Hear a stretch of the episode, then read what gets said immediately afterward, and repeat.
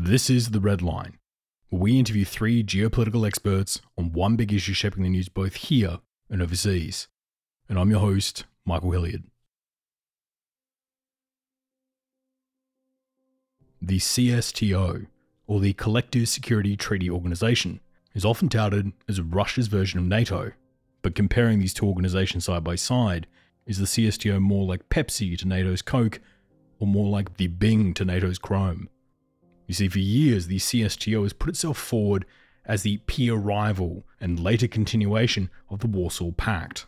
But after years of nations dropping out, and the organization becoming increasingly seen as just an extension of Moscow's foreign policy, all that remain are just six nations Russia, Belarus, Armenia, Kazakhstan, Kyrgyzstan, and Tajikistan. The 3rd, 52nd, 64th, 90th, 98th, and 111th most powerful militaries. At least those are the ratings back in January. As now, after coming up to nearly a year of fighting in Ukraine, the Russian military has lost quite a lot of the shine it once had. And if people were skeptical about the CSTO's security umbrella before, the last nine months are probably not going to help that. So, when it comes to NATO, the central pillar of the NATO agreement is Article 5, the article focusing on the Mutual Defence Clause. It's the article that stipulates that declaring war on a member state like Estonia would not just mean fighting Estonia, but would mean fighting the majority of Europe and the United States. And when you take that into account, fighting the United States to win the ground of Estonia may not seem worth it. So, what about the CSTO? Well, much like NATO, it does have the same mutual defense clause. So, by the agreement, declaring war on Tajikistan would see Russia swooping in to defend them, and you'd be at war with Russia as well. These mutual defense clauses are the central tenet of these agreements, and probably the main reason that a lot of these nations look to join the organizations.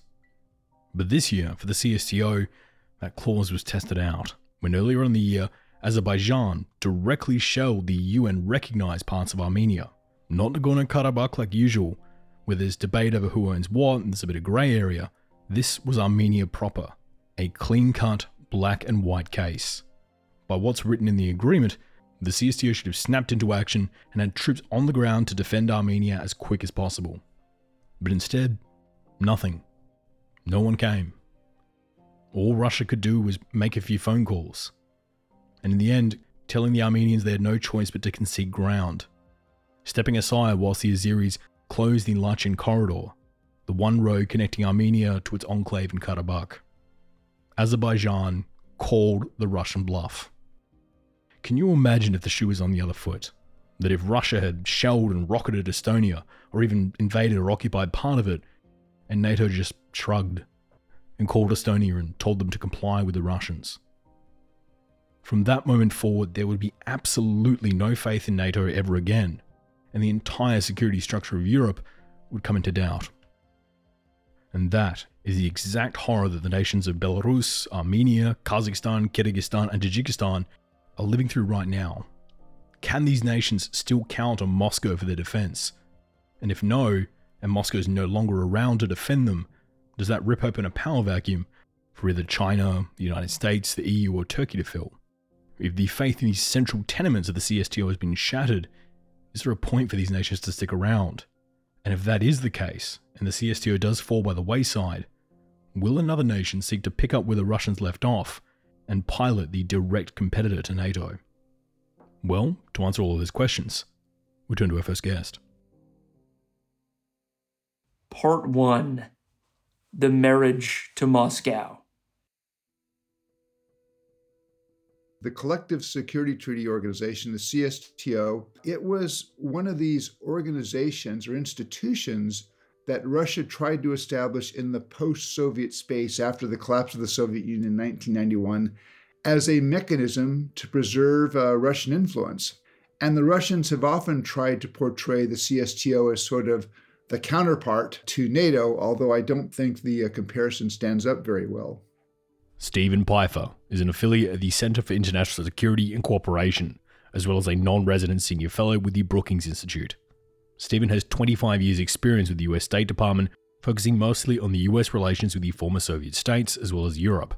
He formerly served as the Deputy Assistant Secretary of State in the Bureau for European and Eurasian Affairs, with responsibilities for Russia and Ukraine, He's also formerly the US ambassador to Ukraine, as well as special assistant to the president and senior director for Russia, Ukraine, and Eurasia on the National Security Council. In addition to Ukraine, he served with the US embassies in Warsaw, Moscow, and London, as well as with the US delegation to the negotiation of intermediate range nuclear forces in Geneva. And we're thrilled to have him back on the program today. The uh, Russians have tried to give the CSTO sort of the same of the attributes that NATO has. So, for example, Article 4 of the CSTO treaty is very similar to Article 5 of the NATO treaty, saying an aggression against one member will be considered aggression against all. And it has a secretary general and a loose structure, and there's some exercises, but it's nowhere near as integrated as NATO. And I mean, just look at the size comparison. In NATO, you have 30 members now, uh, likely to be 32 early in 2023 when the accession process for Sweden and Finland is completed. Whereas the CSTO now numbers just six countries uh, Russia, Armenia, Belarus, Kazakhstan, Kyrgyzstan, and Tajikistan. And whereas, yes, the United States is the major military power within NATO, you've also got other serious countries. You know, Britain and France are serious military powers in their own right. And when you look at the CSTO, it's really just Russia. And it's been interesting to me is that there has been an effort many times in the last 15 years by the Russians to try to promote a dialogue between NATO and CSTO. And NATO's usually kind of brushed that away. Uh, and, and that's been seen, I think, in Brussels as an effort by Russia to get NATO, in effect, to legitimize CSTO uh, by talking to it. And I think NATO looks at CSTO and says, that's not really a, a real counterpart organization. It is somewhat odd that simultaneously the CSTO has less cohesiveness in its command structures and less interoperability between other CSTO nations, whilst at the same time, all of these nations still mostly rely on Russian and Soviet equipment to equip their militaries. Even the second largest military in the alliance, Kazakhstan, has almost 90% of its equipment originating in Russia or the former Soviet Union. So, why is there this lack of cohesiveness between the CSTO nations when they have so much militarily in common as compared to an organization like NATO? there's nowhere near the integrated military structure that you have in NATO. Uh, you have some peace exercises, but not the same level of intensity and pace. And the military forces could not integrate and perform a multinational operation in a major operation in the same way that NATO can. NATO, bear in mind, has been doing this for 70 years, and the CSTO doesn't really seem to have that same level and that same pace of exercises to have the kind of integration that NATO has. Obviously, the war in Ukraine has impacted all of the CSTO nations, but which one do you think has experienced the greatest shift in dynamics? Belarus has found itself, I think, in a very difficult position.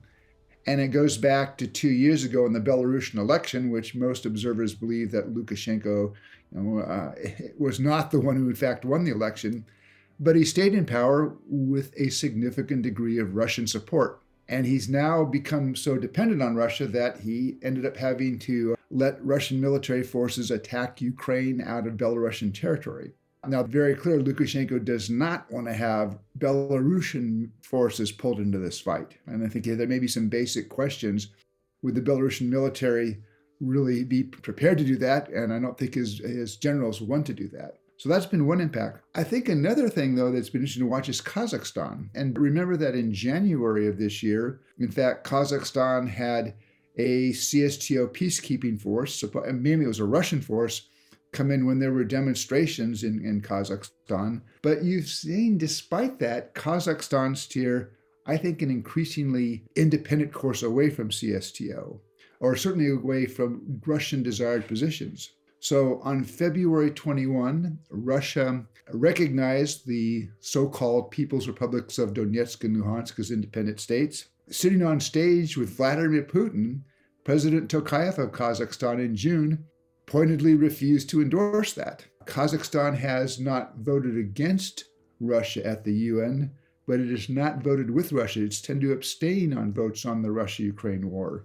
Kazakhstan, they canceled their Victory in Europe Day parade, which was sort of seen as a snub towards the Russians. And Kazakhstan also has decided to boost its defense spending by 50%. And you look at that and say, what possible threat would Kazakhstan see?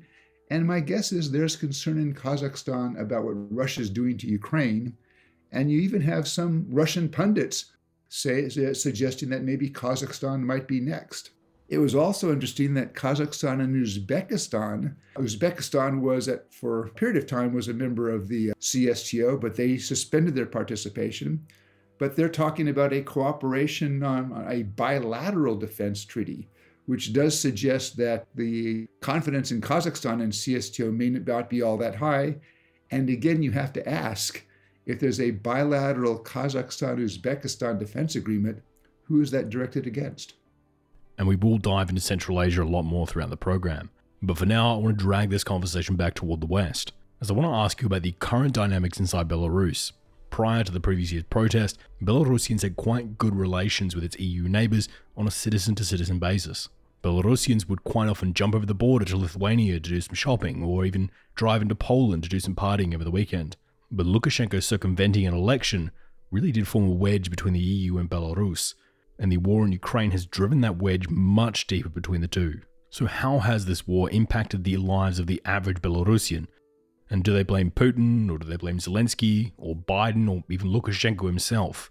When it comes to the woes of the current situation, who do the Belarusians blame?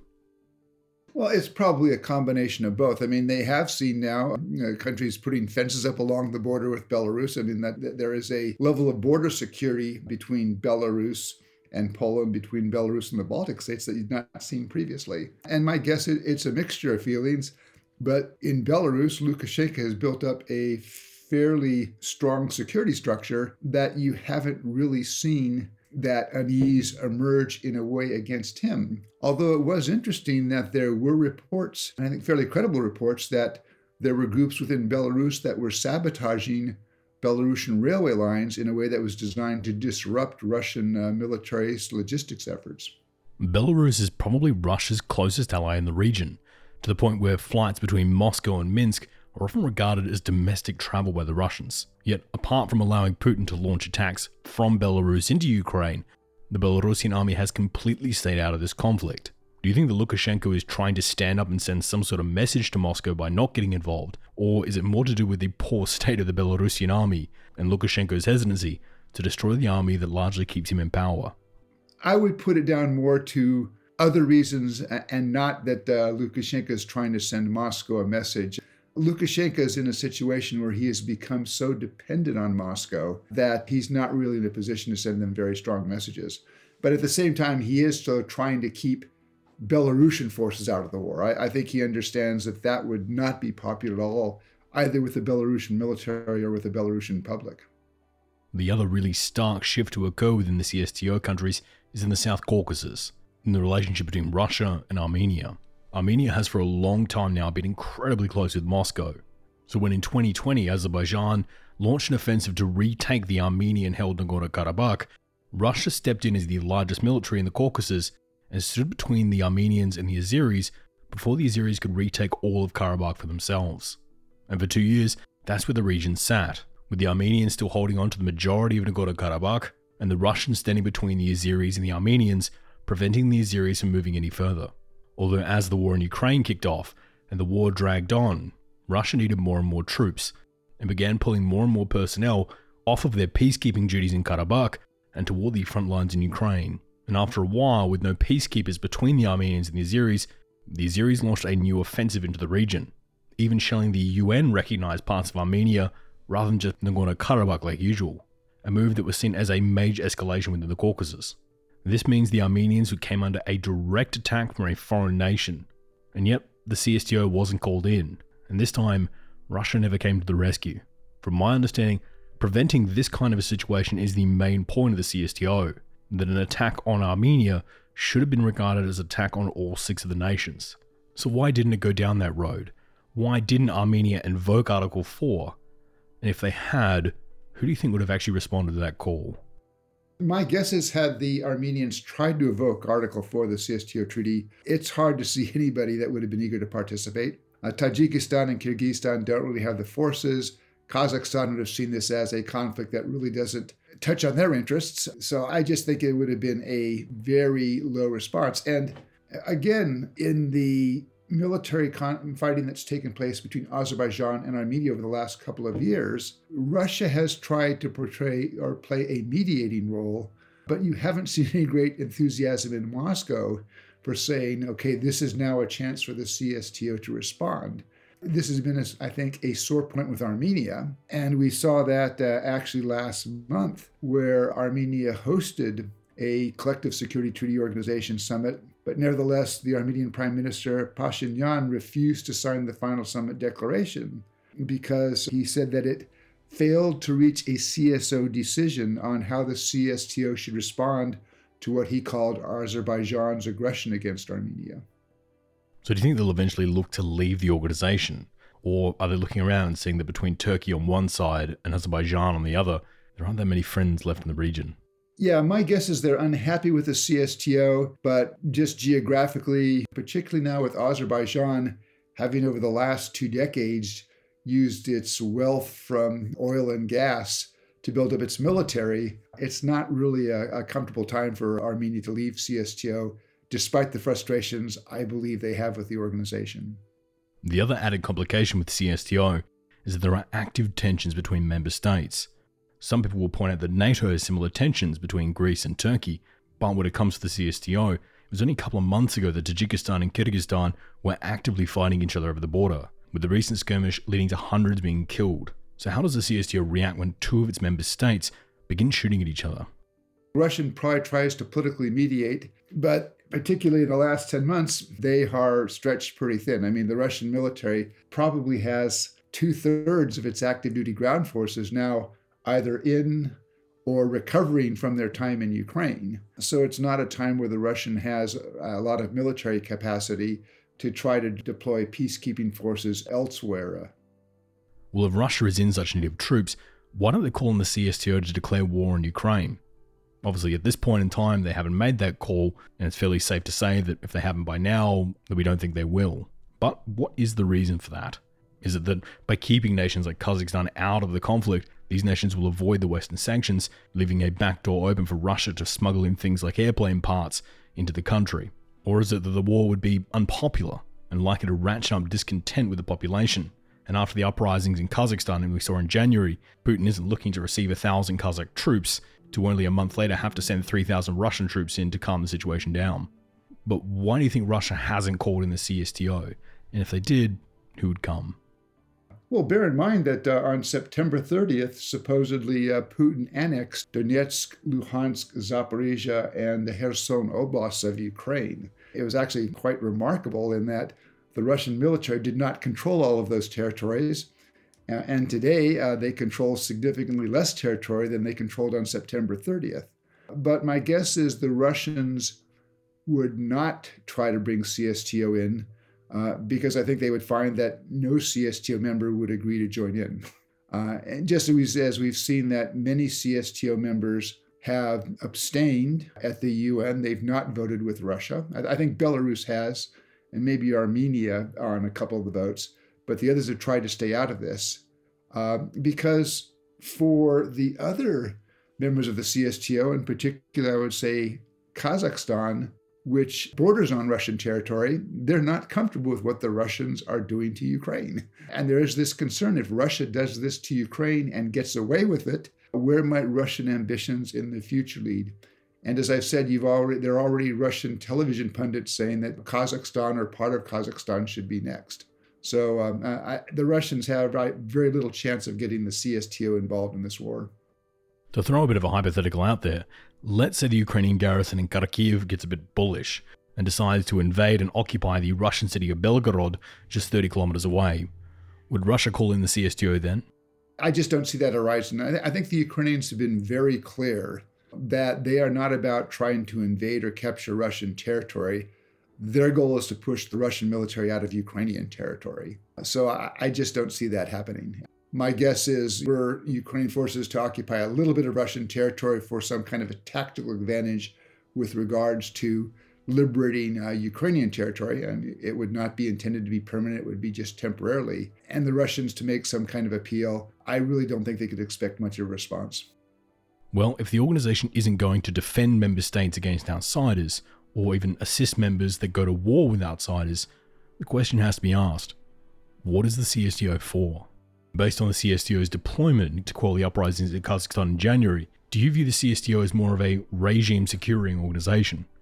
that a coalition of nations coming in to secure Rahmon's position in Tajikistan or Tokayev's position in Kazakhstan would come with a lot more legitimacy to the people than just Russian infantry walking in to do the same job, even though that ostensibly it'll be mostly Russian troops carrying out the operation. That's a really good question because I think Russia had capacity in January that it may not have now. And if the Russians are not prepared to play a leading role in the major role in that kind of peacekeeping operation, or that it's not really a peacekeeping operation, but that kind of operation to support the existing regime, uh, I don't see the other uh, members of CSTO being prepared to play. And as you said, I mean, there have been recent clashes between Kyrgyzstan and Tajikistan. It's hard to see the governments in either one of those countries wanting to come to the aid of the other. If that is the case, though, then why doesn't Russia invite the breakaway states of Abkhazia, South Ossetia, and Transnistria to join the CSTO? I mean, Transnistria has not yet been recognized as an independent state, in, in contrast to Abkhazia and South Ossetia, which back in 2014, Russia did recognize as independent states. Now, I think Russia and only about four or five other countries, or only four or five other countries, agree with Russia that those are independent states. But again, if you're trying to portray the CSTO as a serious organization, which I believe Moscow would like to do, bringing in little breakaway state likes like that does not ha- enhance the credibility of CSTO. And you may also, again, have concerns by other members of CSTO. Is Kyrgyzstan, is, is Kazakhstan, are they prepared to send troops to defend South Ossetia against a possible Georgian threat? I, I don't think so. With all this in mind, what do countries actually get for joining the CSTO? They get two things. One is that is an insurance policy that we saw in Kazakhstan that there might be a chance of getting help if the regime gets in trouble. Uh, again, as I said, I think that was a lot more likely before February 24. Uh, Russian capacity to do those kinds of support operations has been diminished by the commitments it now has because of its decision to uh, launch a new invasion against Ukraine in, in February. And the second thing is it's in a way to appease Moscow. It allows them, you know, the Russians want this. I'm sure the Russians provide, on, on some countries, pushed quite hard. And it's a way to keep the Russians happy. But my guess is most of the other members of the CSTO don't see this as a serious organization in the way that, say, Poland or Lithuania or Italy uh, or Norway see NATO as a serious organization. So then, why wouldn't Moscow expand and invite members like Iran or Syria to join the CSTO? That's hard to say. Again, I, I mean, first, that would take it geographically beyond the post Soviet space. And really, the CSTO began in the post Soviet space. But also, trying to bring in countries like Syria and Iran, that would pose the same questions. If you're in Moscow, do you really want to ask the Kazakhstanis, the Kyrgyz, and Tajikistan to make security commitments to Syria and Iran? My guess is you would have a pretty good expectation that those countries would say thanks, but no thanks. Obviously, the CSTO is a very heavily Russian led organization, but China is becoming increasingly influential throughout this region of the world. So, could you see China in the future putting forward a similar type of defense like organization? but this time instead led by Beijing. And if China were to do so, who do you think would actually join that? Could this even be pitched as just an expansion to existing frameworks like the Shanghai Cooperation Organization? Well, the Shanghai Cooperation Organization is interesting. I mean, I originally saw the Shanghai Cooperation Organization as really an organization designed between Russia and China to keep the United States out of Central Asia. And originally, I mean, I go back to when I was at the White House back in the 1990s, U.S. engagement with Central Asia was designed in part to give the countries of Central Asia an alternative to Russia. So, for example, we talked about multiple pipelines to give countries like Azerbaijan and Kazakhstan alternate routes to move their energy to world markets so that Russia would not have a chokehold. And my assessment is that that's much less necessary today because China is offering the countries of Central Asia alternatives. So you now have energy pipelines flowing from Turkmenistan, from Kazakhstan, I believe also from Uzbekistan, that are bringing energy from those regions to China. And that gives the countries of Central Asia a certain amount of bargaining power. I'm not sure that China needs to expand or have some kind of a security organization in Central Asia And that would be seen as a, a, a really direct challenge to Moscow in a way that seems to be inconsistent with what Russia and China have tried to build in their relationship. But I do believe that you're going to see a situation where there may be increasing tensions between Moscow and Beijing, because on the one hand, the Russians look at Central Asia as sort of their backyard, that they're responsible for the political and security arrangements there. But over the last 15 years, through things like the Belt and Road Initiative, China has made significant economic investments in Central Asia. And it's hard to believe that at some point, China will not try to convert those economic investments into political influence. And that at point, you could begin to see some tensions arise between Moscow and Beijing uh, over their respective engagements in Central Asia. What do you think the CSTO's response would be if a minor power like Uzbekistan declared war on Kyrgyzstan or Tajikistan? The Russians have been spending a lot of time in recent years working on rebuilding its relations with Tashkent, so would be hesitant to declare war on them, but also wouldn't want to openly demonstrate the organization's frailty. So, what do you think the CSTO response would be if war were declared on Kyrgyzstan by Uzbekistan? That's an interesting question because Uzbekistan is on the outs. It left the organization. But again, in the same way that we've seen that the CSTO did not really respond in, a, in the way that Armenia would have hoped after the uh, tension spilled over into conflict uh, between Azerbaijan and Armenia, I'm not sure that Kyrgyzstan could expect uh, that uh, the CSTO would be there to uh, provide help against uh, against Uzbekistan. This is again where I just, look at the CSTO and it's a much looser organization. I, I don't think that members of CSTO can have confidence in their agreement's Article 4 in the way that I believe most NATO members can and should have confidence in Article 5 for their defense. As much as Kazakhstan may be playing particularly into the Western press with its divulgence from Moscow, the policies that it's put into practice would indicate that yes, there's been some change in direction, but for the most part, the status quo remains in place. But does Kazakhstan really have any other choice in this? For the Kazakhs to sell their goods abroad, it either means heading south through Central Asia into Afghanistan or Iran, which are both under sanctions, across the Caspian, which means loading and unloading container ships at Caspian ports, or heading into Russia or China, so, no matter what Kazakhstan would like to do, will it be their geography that will largely determine their foreign policy going forward? Kazakhstan is going to find it. Uh, Russia and China will be the dominant trade partners uh, simply because of location and the ability for trade routes and such like that. But, but I think still Kazakhstan will seek to diversify. But again, looking over the last 30 years and looking to where Kazakhstan back was in the immediate aftermath of the collapse of the Soviet Union, I believe Kazakhstan is in a much better position now because you know, back 30 years ago, Kazakhstan was almost solely dependent on Russia. China now has given Kazakhstan an alternate trading partner, and that's to the good. I mean, it reduces uh, Russia's monopoly position that Russia used to have over the movement of energy from Kazakhstan to global markets. And so it allows Kazakhstan a greater freedom of maneuver. And my final question is what happens after the war in Ukraine ends? Let's say we end up with a frozen stalemate like we see in Transnistria, or Russia annexing some territory but ending the war, like in Finland. Do the dynamics within the CSTO snap back to where they were in January, or the dynamics within the CSTO have been irrevocably changed by this? I have a hard time saying now how specific how this war with between Russia and Ukraine will end.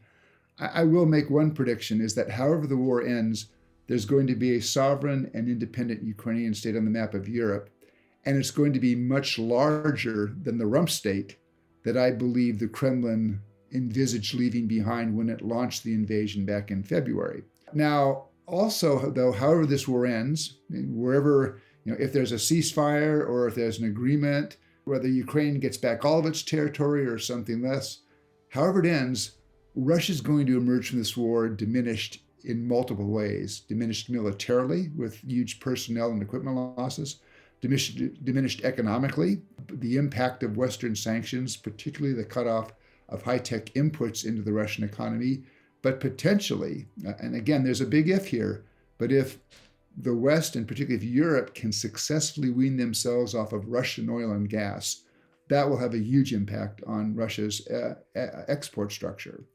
And you, Russia is going to be emerging from this conflict diminished geopolitically. The Baltic Sea, at some point early in 2023, becomes virtually a NATO lake when Finland and Sweden join. And, and so I just don't see the Russians coming out of this in a position that's going to allow them to assert themselves in a more powerful way within CSTO.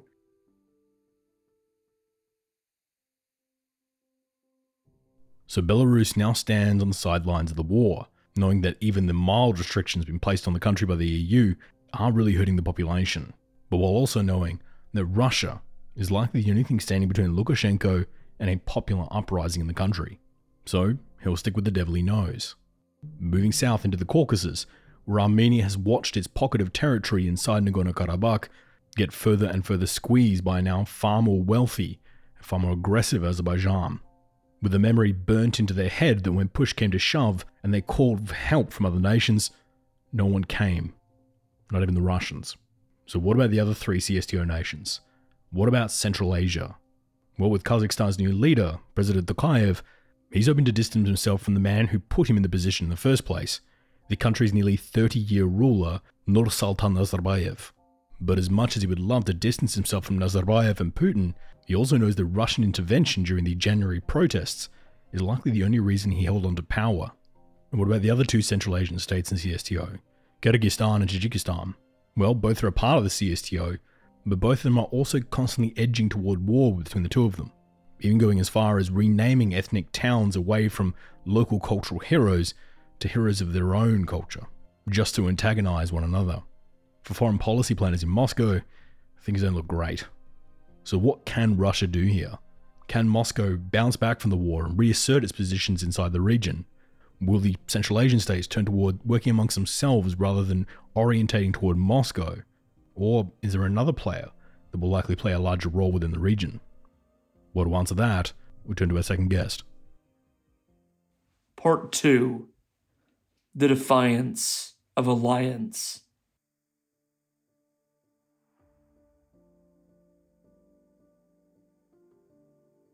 When it comes to Russia's presence in Central Asia, we shouldn't be talking about it in radical terms. Of course, the trend that we have been observing for the last decades, I would say, is that Russia's importance and Russia's influence in Central Asia is in decline. In the first reason for that is that Russia wasn't paying enough attention to really analyzing the issues and the changes in the region and was thinking about the region in a very colonial way that uh, Central Asia is not going to go anywhere away from Moscow and that Central Asia needs Moscow and that Central Asia has little resources to find alternative partners for itself. But since the war has started and it's not going as presumably was planned in the Kremlin, the position of Russia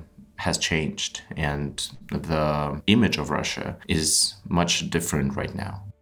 Temur Umarov is a fellow at the Carnegie Endowment for International Peace, with his research focusing on the Central Asian countries' domestic and foreign policies, as well as China's relationships with Russia and its Central Asian neighbours.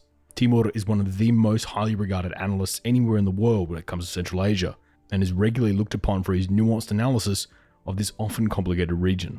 And we're thrilled to have him on the program today because of the differences that every single country in the region has in regards to Moscow, um, they use different instruments to gain the most of the situation where Russia found itself right now. Some countries are using the moment to drift away from Russia, like Kazakhstan is a very good example of that. But some use Russia's weak positions to ask for more bonuses and ask for more presence of Russia. Um, and more importantly, ask Russia to make several concessions that it wasn't ready to do before the war. One of the fundamental issues the CSTO has to deal with at the moment is the fact that two of its member states, Kyrgyzstan and Tajikistan, are almost on an annual basis these days entering into short, sharp military conflicts with each other, usually only lasting one to two days and leaving somewhere between 50 and 100 people dead. So, how does the CSTO intend to solve this pretty fundamental issue? That's a very good question. I think that you're right. One of the reasons why CSTO isn't interfering into the conflict between Kyrgyzstan and Tajikistan is that both countries are the part of the CSTO. And if we imagine a situation where a CSTO country has a conflict with non-CSTO country, whether Russia would be ready to weaponize CSTO or whether CSTO would be able to provide the security guarantees that it promises to provide.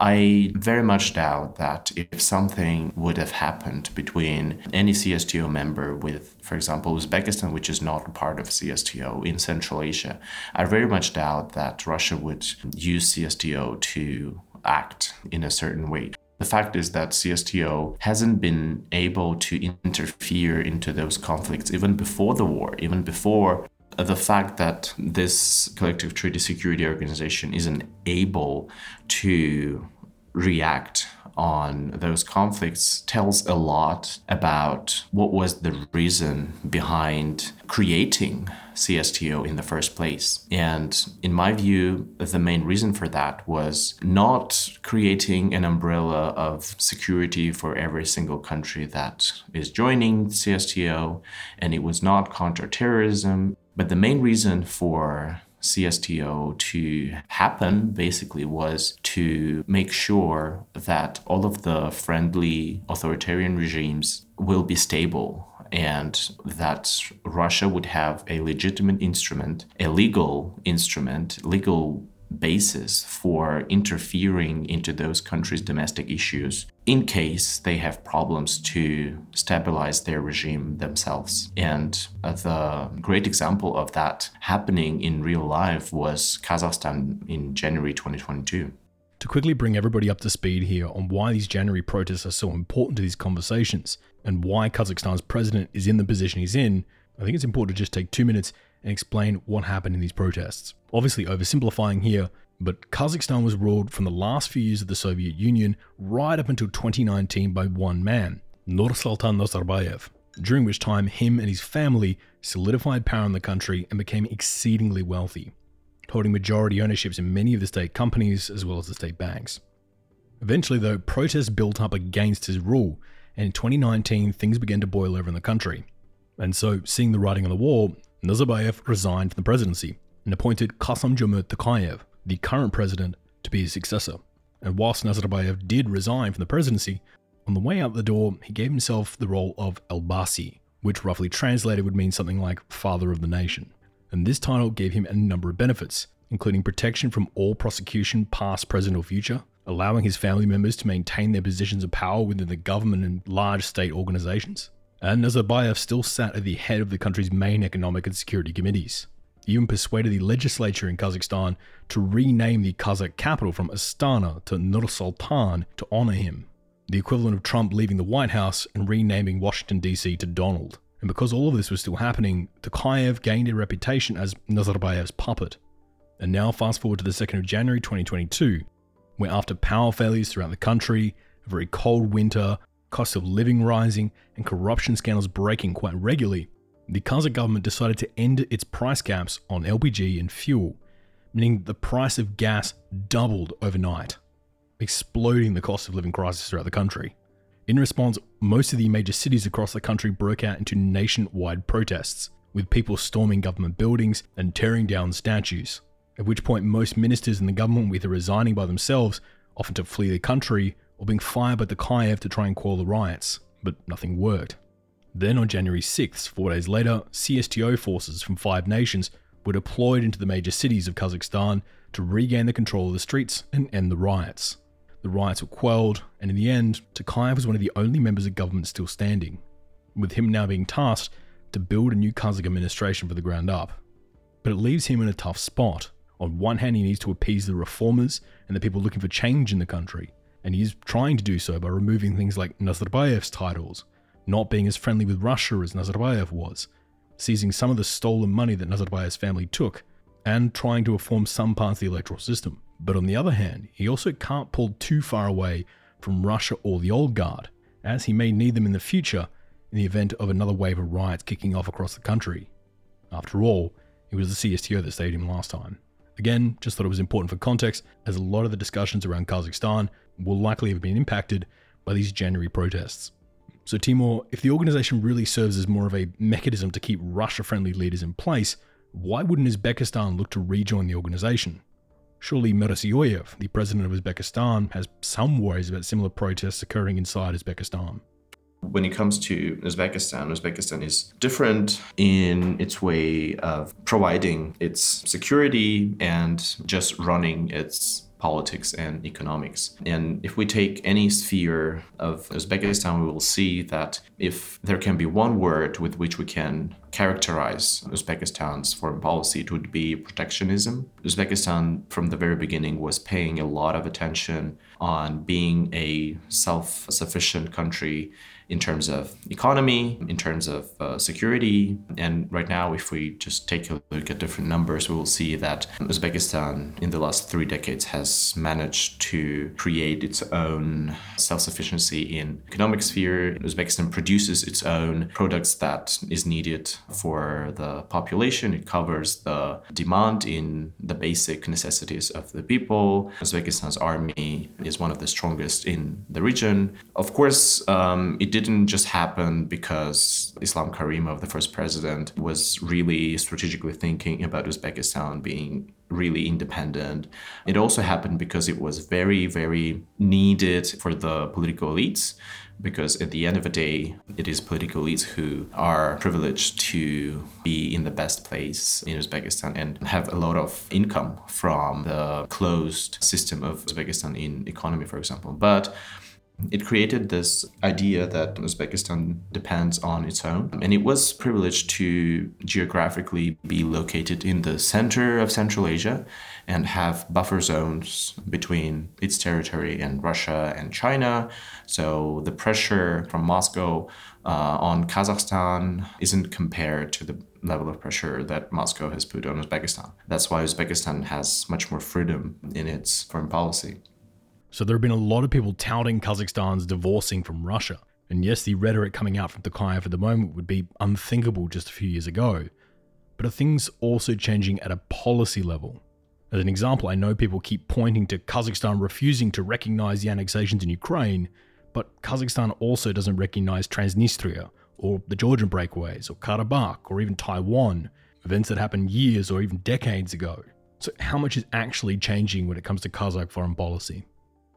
Yes, I understand why there is so much excitement about Tokayev's announcements about the way Kazakhstan's rhetoric has changed since the war in Ukraine. But I wouldn't jump into conclusion that it is the end of Russia's Kazakhstan strong relationship. Kazakhstan still continues to be one of the main supporters of Russia's integrational projects in Eurasia if you t- just take any single entity, any sh- single project idea of Russia of you know integration in this big region, you would see that Kazakhstan is mostly present in all of these projects. Apart from that, there are still existing ties between the political elites of uh, two countries that understand each other, that have informal ties with each other. And these ties were created not today, not yesterday, and not a year ago,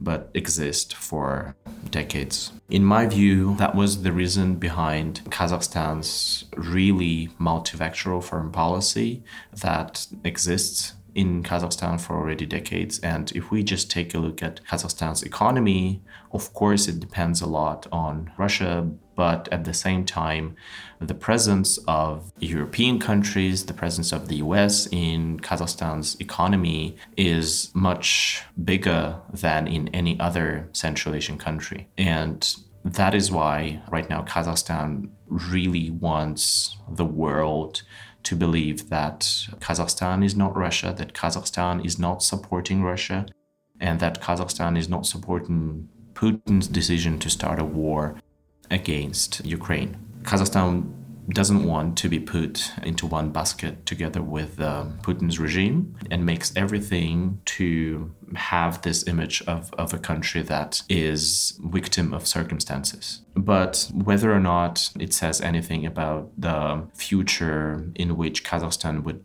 completely cut off its ties with Russia, I doubt it that amount of ties that exist there, the amount of dependencies in almost all spheres from economy to security that exist there between Kazakhstan and Russia are in many ways our backbone of Kazakhstan's foreign policy. And to change all that, we will have to wait for not years but decades. The relationship between Kazakhstan and Russia is a very complicated one, with one of those major complications being the fact some of the cities along the north of the country, like Semey or Petropavl, are majority ethnically Russian, the same justification the Russians used to enter the Donbass and Crimea. And on top of that, the majority of the military equipment, pipelines, resources, consumer goods will all come from Russia as well. So, how hard would it be for Kazakhstan to fully divulge itself away from Russian dependence? I would say for now it's not possible. I wouldn't be surprised if more than 70 75% of the military equipment that Kazakhstan possesses is Soviet or modernized Soviet Russian equipment.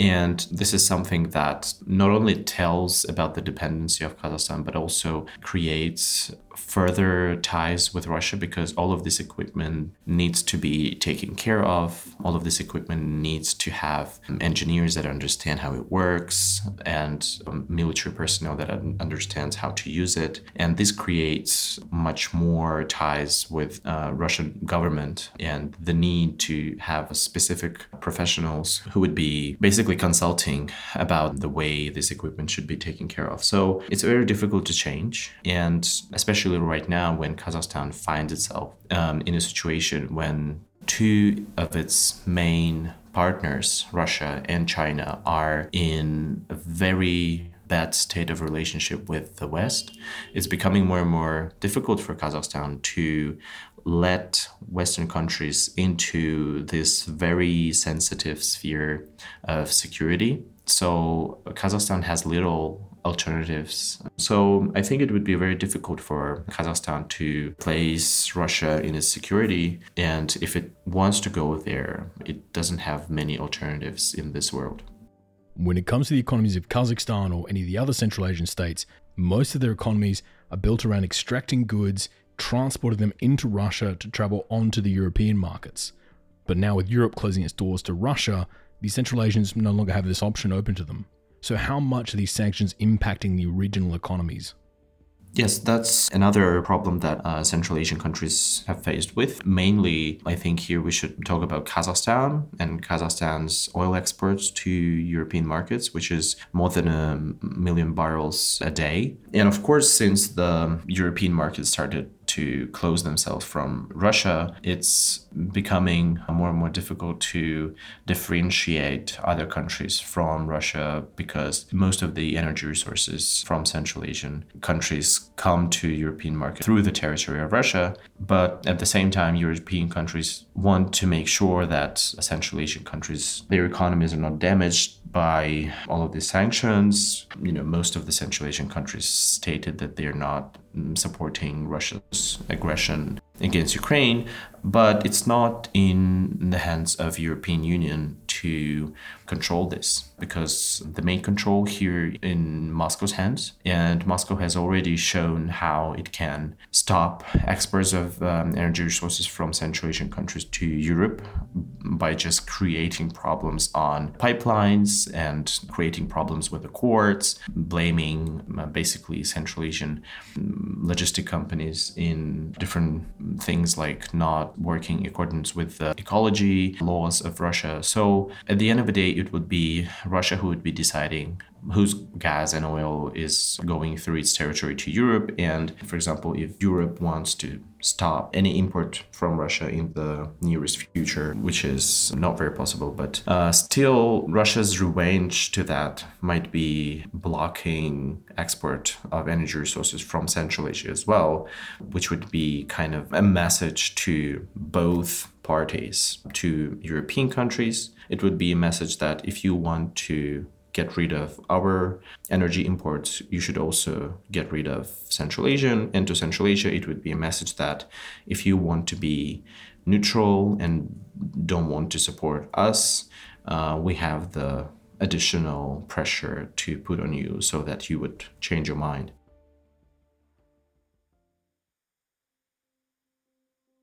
So Russia has baked its dominance right into the region, and Moscow is more than aware that almost all roads lead to Moscow. That even if the Central Asian states really wanted to bypass Russia across the Caspian and get straight into the Middle East and European markets, it would require huge investments from Western companies, many of which are hesitant to work within the region. But this situation isn't advantageous, and these Central Asian states may be worried about tying themselves to an ever diminishing Russia. But if Russia's economically exasperated, who else is there to turn to? Well, the answer would be China. So, with Beijing now paying a lot of the bills for these countries, and confidence in the Russian military shattered, will these Central Asian states look to abandon the now proven toothless CSTO and turn toward China for military and economic direction? Well, to answer that, we turn to our final guest. Part 3 Debt Traps and Cold Snaps.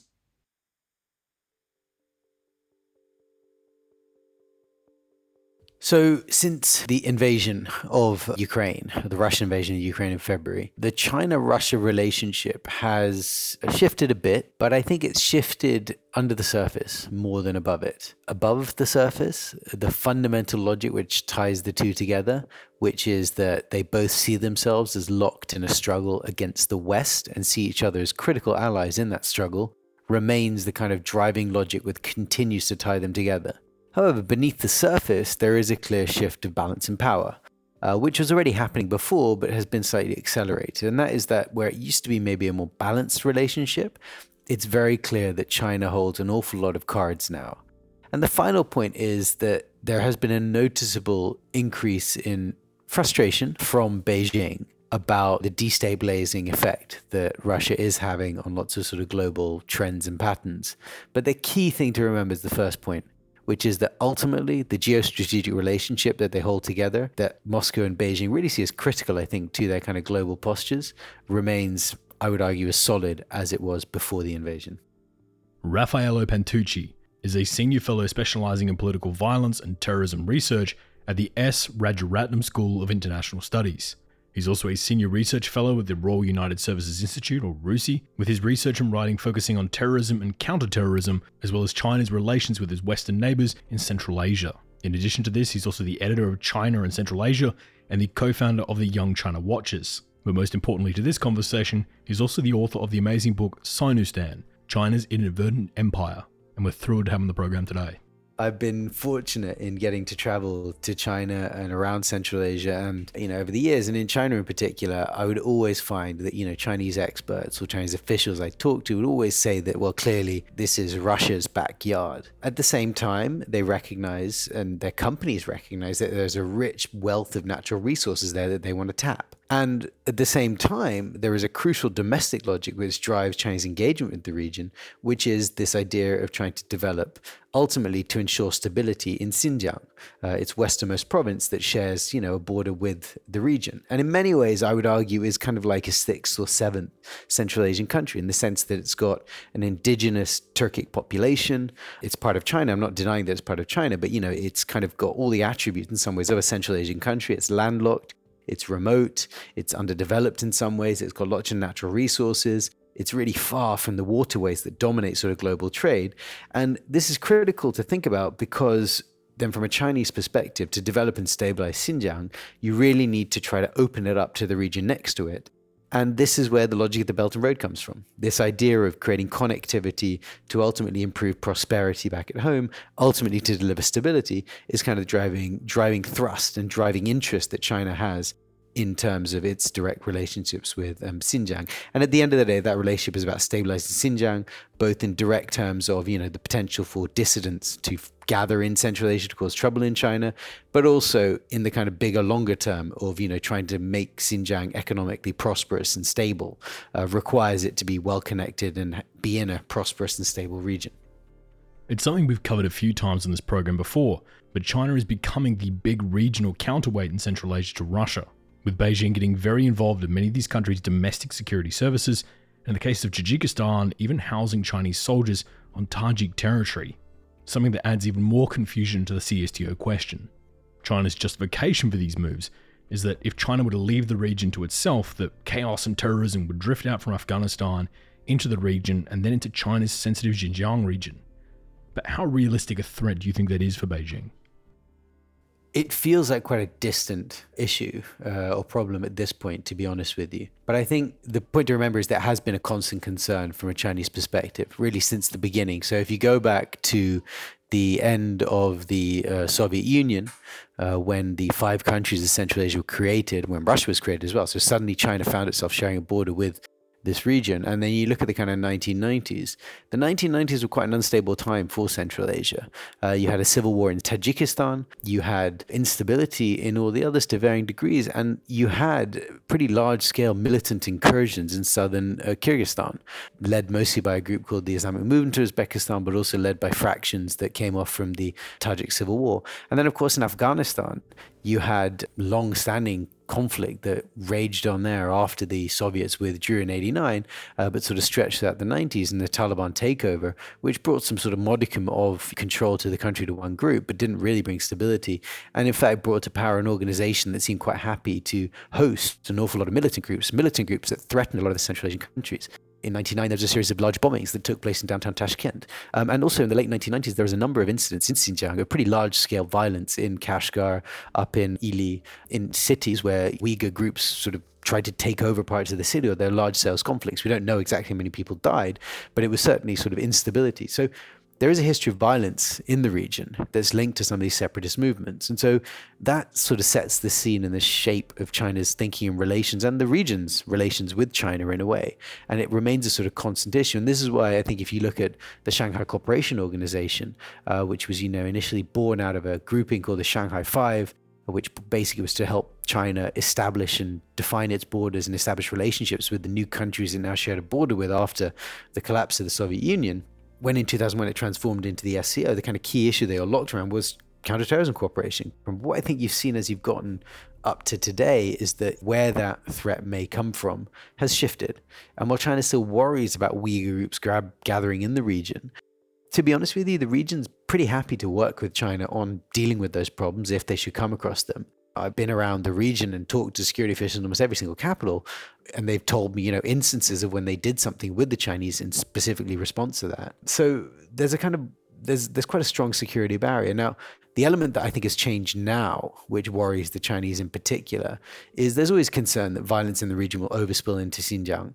But now increasingly the narrative is turning in a way in that you can see that a growing number of militant groups in the region are seeing China as kind of the boogeyman you know, as the big adversary. You look at the group. There's a number of groups in uh, in Afghanistan. You know, there's Islamic State of Khorasan Province (ISKP), which has been talking a lot about a threat from China. There are some Uyghur groups in Afghanistan as well. The leader of the Turkestan Islamic Party, um, Abdul Haq, has last released a video in Eid of this year showing off that he was in Afghanistan in Pakistan, you've got a wide range of groups, you know, not only separatists, but now Islamists are also talking about targeting Chinese and are working together to that end. And in Central Asia, you've got a growing kind of sense of nationalism on the ground, some of it quite angry, violent nationalism that is increasingly targeting China. So there is a sense that China is becoming kind of the big adversary in the region to an awful lot of people because it's becoming the big power in the region in many ways. And that's a circle which I think China is struggling to square at the moment. But will all of this blow back into China? That's very difficult to know because China's control of Xinjiang is pretty substantial and pretty tight. And I think that would be a difficult thing in some ways for a group to organize and breach. Having traveled to this region of the world quite a number of times, one of the dichotomies you quickly notice is that whilst all the construction projects have Chinese signs, and that every new venture in the country is a JV with a Chinese state company, culturally, there's very little Chinese influence on the ground. As an example, I can travel the entire region speaking Russian, and most people I meet will either speak Russian as a first or second language. But with Mandarin, it's pretty seldomly spoken anywhere west of Almaty or outside parts of Tajikistan. So, how does China feel about spending so much money into the region but seeing such a shallow cultural footprint. Russian history hangs very heavy uh, throughout the region. You know, the sort of leftovers from the Soviet Union and the Russian Empire before that, you know, was very influential in the region. So you've got a long history of, you know, Moscow being the capital that everyone looked to to go to in the region rather than towards China and Urumqi. What's striking to me in a way is that I think on the linguistic side at least, it struck me in visits over the years that there has been a bit of a shift. So the most noticeable shift I noticed was in Tajikistan, where when I first went there, and I think it was 2010 or 2011, and I was going there to try to find out about China in the region, I struggled to find anybody. you know, there was some Chinese businessmen I managed to bump into. Uh, there was a really nice Chinese guy who took me under his wing. I met the local Confucius Institute director, who was a very friendly chap, and you know, introduced me to some of his students. I got into the embassy. I took some people there, but I couldn't really find any Tajiks who spoke much Mandarin whatsoever. Now, if you know, in between, I visited a number of times, but then most recently, I was there in late 2019 or early 2020, just before the pandemic. And I was struck by the volume of Tajiks I found who now learnt Mandarin because they saw it as a kind of potential business opportunity. And so that linguistic element, I think, has changed. But beyond that, you know, the cultural side doesn't seem to have been absorbed in the same way. It was always striking visiting Confucius institutes around the region where we'd ask, the students there, why are you learning Mandarin? I found very few who were learning it because of some sort of interest or, or adoration for, you know, reading Sun Tzu in, in, in the original language or, you know, going to visit Kongzi, Confucius's temple or something like that. It was, or even, you know, Chinese movies or something. You know, there was absolutely very, very little interest or appetite in that. But there was a lot of, you know, appetite and interest in hearing about, you know, Western culture, American culture, and even Bollywood films, which are really quite prominent around the region there was always kind of a hierarchy of how people saw each other within this. And I think within those hierarchies, the sort of Chinese were always seen quite low as quite a sort of low status community. And I think that continues to permeate today where narratives of kind of yellow peril or swamping invasion of all these millions of Chinese who are going to come sweeping over the border is a is a nerve that you can touch quite quickly uh, when you're sort of getting into conversations with people about China and its influence in the region. Um, and I think that touches on a kind of a deeper underlying cultural sense that does exist within them about you know China as this alien power over the border with all these people who are going to come sweeping in at some point and you know absorb everything. China is regularly starting to make moves militarily in this region, running frequent military exercises and counterterrorism drills with several of the Central Asian states. And with Russia running less and less of these drills due to being tied up in Ukraine, going forward, do you see China playing a bigger role in the region militarily? One of the misnomers I always thought about analysis that people make of China and Russia in particular in Central Asia is that there's some sort of division where, you know, the Russians do the security and the Chinese do the economics. Well, it bothered me for a number of reasons. The sort of most fundamental one was security actually costs money, you know, and so what the, this narrative seemed to paint that the Russians were willing to just give away something, an asset, um, you know, in exchange for what? And the Chinese will get all the economic benefits. Well, there's no logic to that in my mind. And then the other side to that is this assumes a level of trust between China and Russia that, frankly, I've never really found, which is, you know, this idea that from a Chinese perspective, the security interests and threats that they see emanating from the region, either in terms of, you know, the economic stability, helping economic stability and security in Xinjiang, or worrying about you know distant militants Uyghurs who might gather in the region or troublesome groups from Afghanistan that might come to attack China. Why would they trust the Russians to deal with these problems for them? I think they'd want to have eyes and deal with it themselves. And I think the story of the past few years has really been a growing assertion of those Chinese eyes, if you will, in Central Asia. And Afghanistan is the sort of clearest example of that. I remember since, in fact, visiting in 2011 and I think again in 2012 when I was there, I remember hearing rumors about Chinese bases along the border between Tajikistan and Afghanistan. As the years went on, the sort of these rumors crystallized into reality, um, into now what we know is a PAP base that's along there. PAP being, you know, the People's Armed Police, which is important to note because the PAP, of course, is a domestic security force responsible for counterterrorism issues. And the PAP leads on a lot of engagements that China does in Central Asia because ultimately there's a counterterrorism concern that underpins a lot of what they're doing. So it makes sense for the domestic counterterrorism agency to be the one, or counterterrorism security force rather than agency, being the one who's kind of leading on these engagements. But what was interesting, so they built these bases along the border, which is basically giving China an ability to have eyes on the very sort of, you know, remote and difficult Wakhan corridor, which connects China to Afghanistan directly. But then what you've also seen is, you know, the Chinese investing in helping to build Tajik bases along that border. And then on the other side of the Wakhan corridor, uh, where you go to uh, um, Gilgit Baltistan in Pakistan, they've done some work there with the local Pakistani security forces uh, to help them build up their capability. And so, in a way, what you can see is they built up a nice little buffer zone with their forces involved in helping, but also spending money on building up their barriers.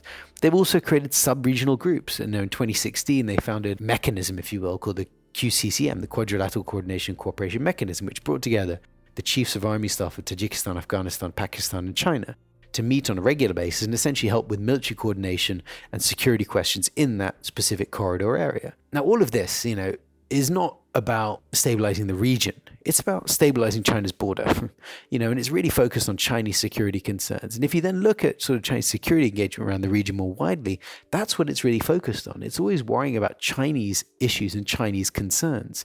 It's not, in some ways, the more paternalistic view you see from Moscow, which is says, you know, this region is our soft underbelly, so we're going to have to defend the whole thing. We're going to have to throw our weight behind it, support them, because that's the way that we ultimately will guarantee our security. The Chinese say, no, no, we see where our threats come from. We're going to focus on those. And so that I think will continue and strengthen as the years go forward. The other thing which I think is interesting to observe, and this is a more direct maybe competition with Russia, is military sales, where you can see that, you know, the Chinese have won over the past few years a number of big military contracts that traditionally you would have expected to go to the Russians. And they've tended to be on the more high end scale of things.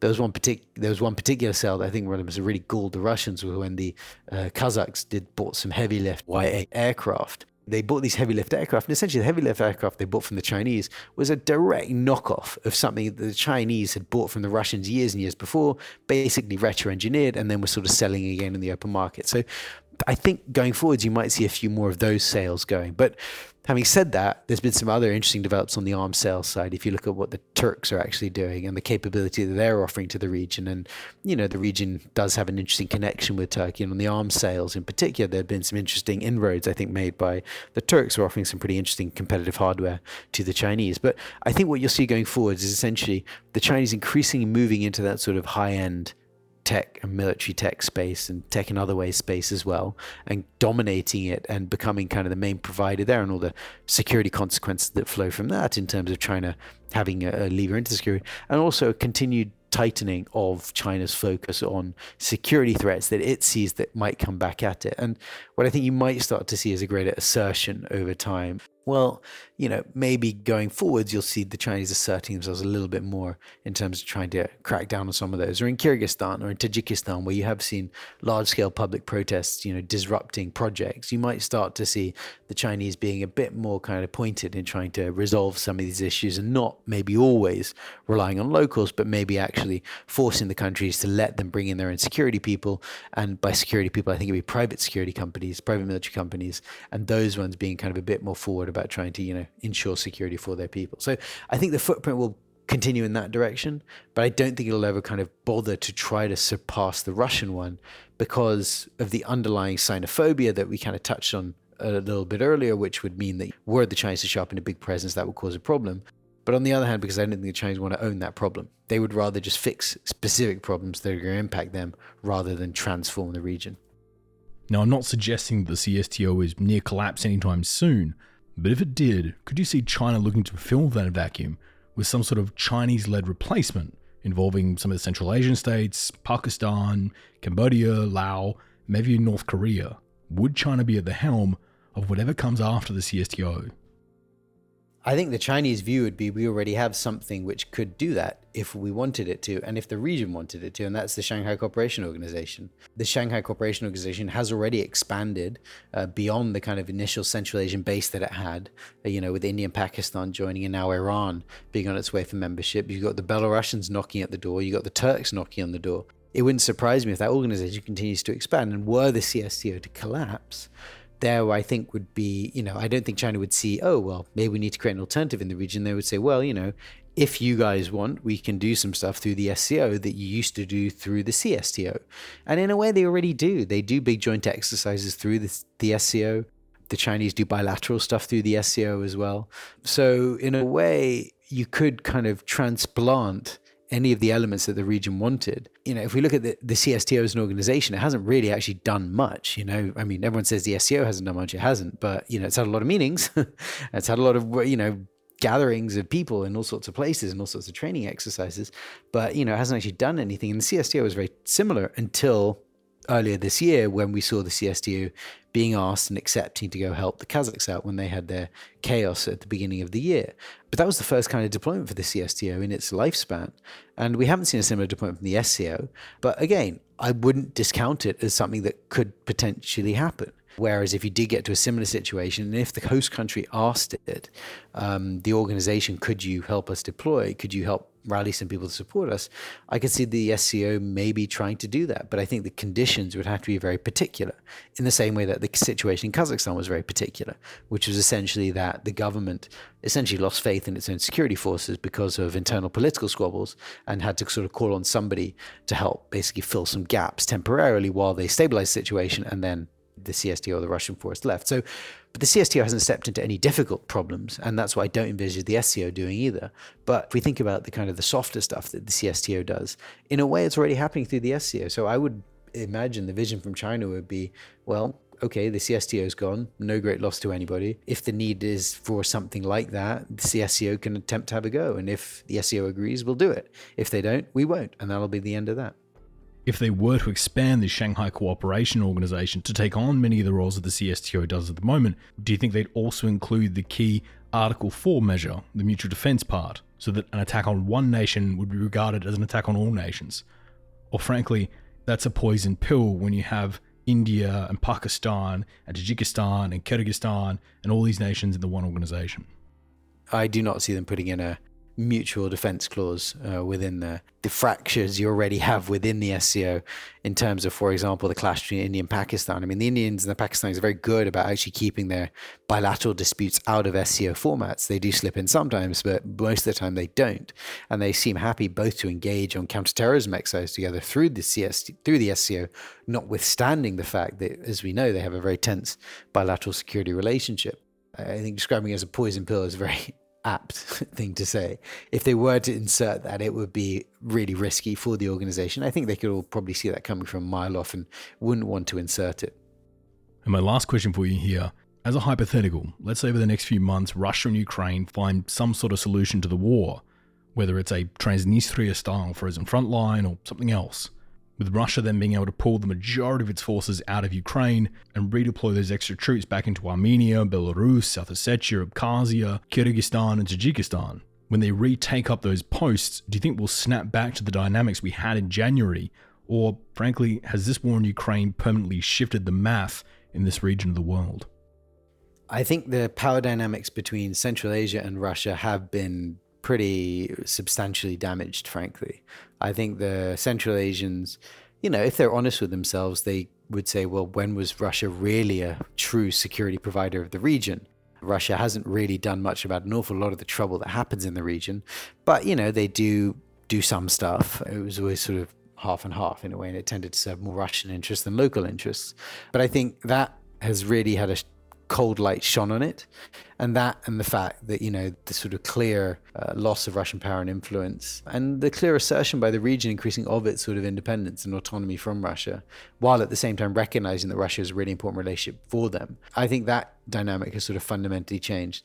The question which I'm thinking a lot about at the moment and trying to work out is then the knock on. The second half of your question is what the impact is then for the Central Asian relationship with China. And I'm frankly still working on that one because on the one hand, I think there is evidence, and I think Xi Jinping's visit to Kazakhstan and Uzbekistan in September for the SCO summit, but also for bilateral engagements, was an indicator of how much the region wanted China to come back. And some of the narratives you saw coming out of Kazakhstan in particular, where they interpreted some of Xi Jinping's comments as evidence that he would step in and protect them should the Russians come and do something, even though I think they were slightly overinterpreting what he said that says to me that there is a desire from the Central Asians to get more from the Chinese, engage more with them. But I'm not sure that's reciprocated, to be honest, because the Chinese wouldn't want to kind of own problems. Because if they own problems, then they have to try to fix them. And fixing problems is really difficult. They just can't do it.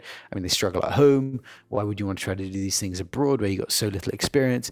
Especially in a region which unfortunately has a history of instability, something that's been brought into really sharp relief over this past year with, you know, large scale violence in Kazakhstan, Uzbekistan, and a shooting war between the Kyrgyz and the Tajiks, and instability up in GBAO in, in Tajikistan. So, you know, why would the Chinese want to own these problems that are going to be very difficult to fix and they probably wouldn't know how to fix anyway? So, my sense would be that actually the interesting dynamic is going to be I think you're clearly going to see a rupture a, str- a changing dynamic between the region and Russia.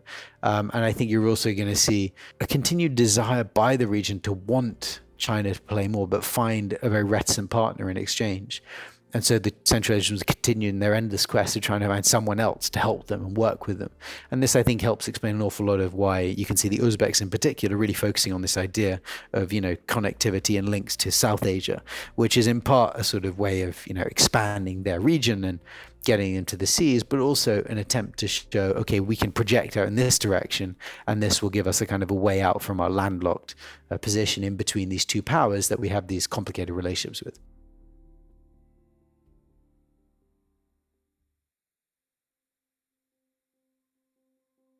So, what are these six nations to do?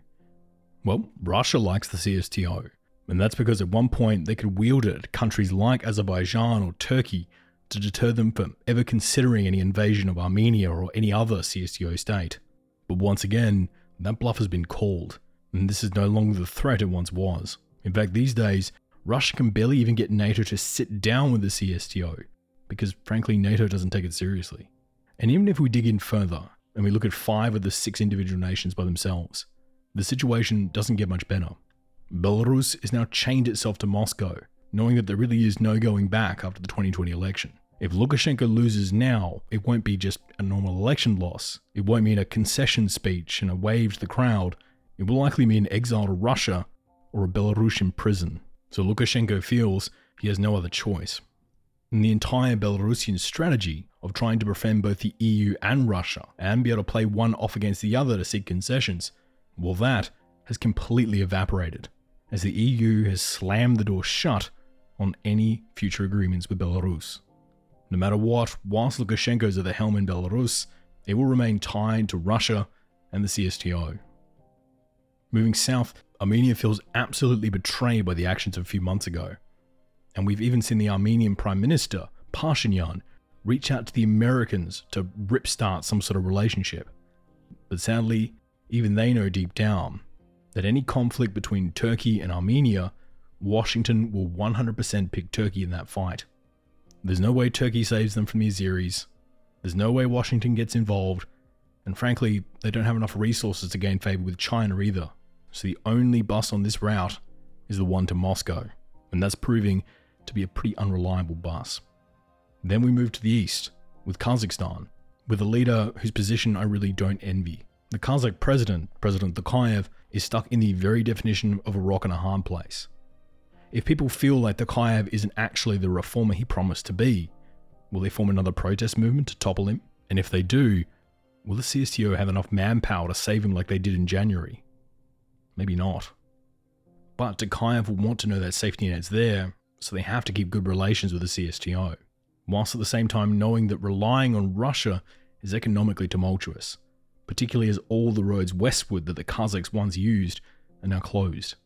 Even if they were to look to the other security guarantor of the region, China, well, Tokayev would be aware that the Kazakh people are somewhat wary of China, and it would be very politically unpopular to cozy up to them too closely, seemingly inviting more protests, something you really don't want when you've just left the CSTO. Even if they were to approach the Americans and dive headfirst into a program of westernization, watching the Kazakhs ramp up their anti Russia rhetoric, chasing those American dollars and trying to keep the reformers happy, well, you're just boosting the chances of Russia starting trouble in your ethnic enclaves in the north, or Russia simply sabotaging the Kazakh pipes that would supply the Americans. And the American investors leave, and you're back where you started. Except this time, with Russia looking to settle a score. For Tokayev, committing in any direction is going to bring problems for Kazakhstan. So, what about the other two, Kyrgyzstan and Tajikistan? Sizable parts of both the Kyrgyz and Tajik economies are made up of remittances.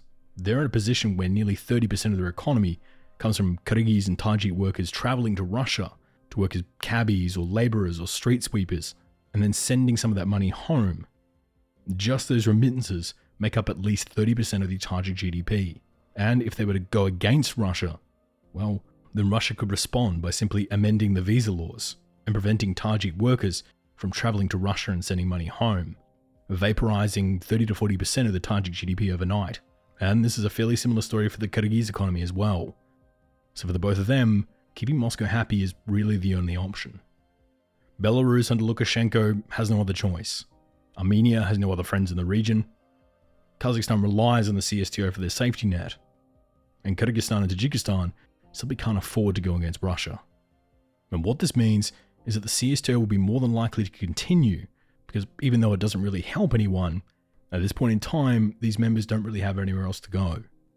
So they continue their membership, knowing that if a real crisis were to hit the region in the future, an Uzbek invasion of Kyrgyzstan, an Azeri takeover of Armenia, or even a Chinese invasion of Kazakhstan, these nations might light the beacons, but the riders of Rohan aren't riding in to save the day here.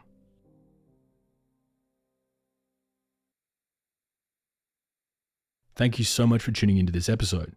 As you can probably tell by now, I love talking about the dynamics of the former Soviet states, with Central Asia in particular being a primary focus for me.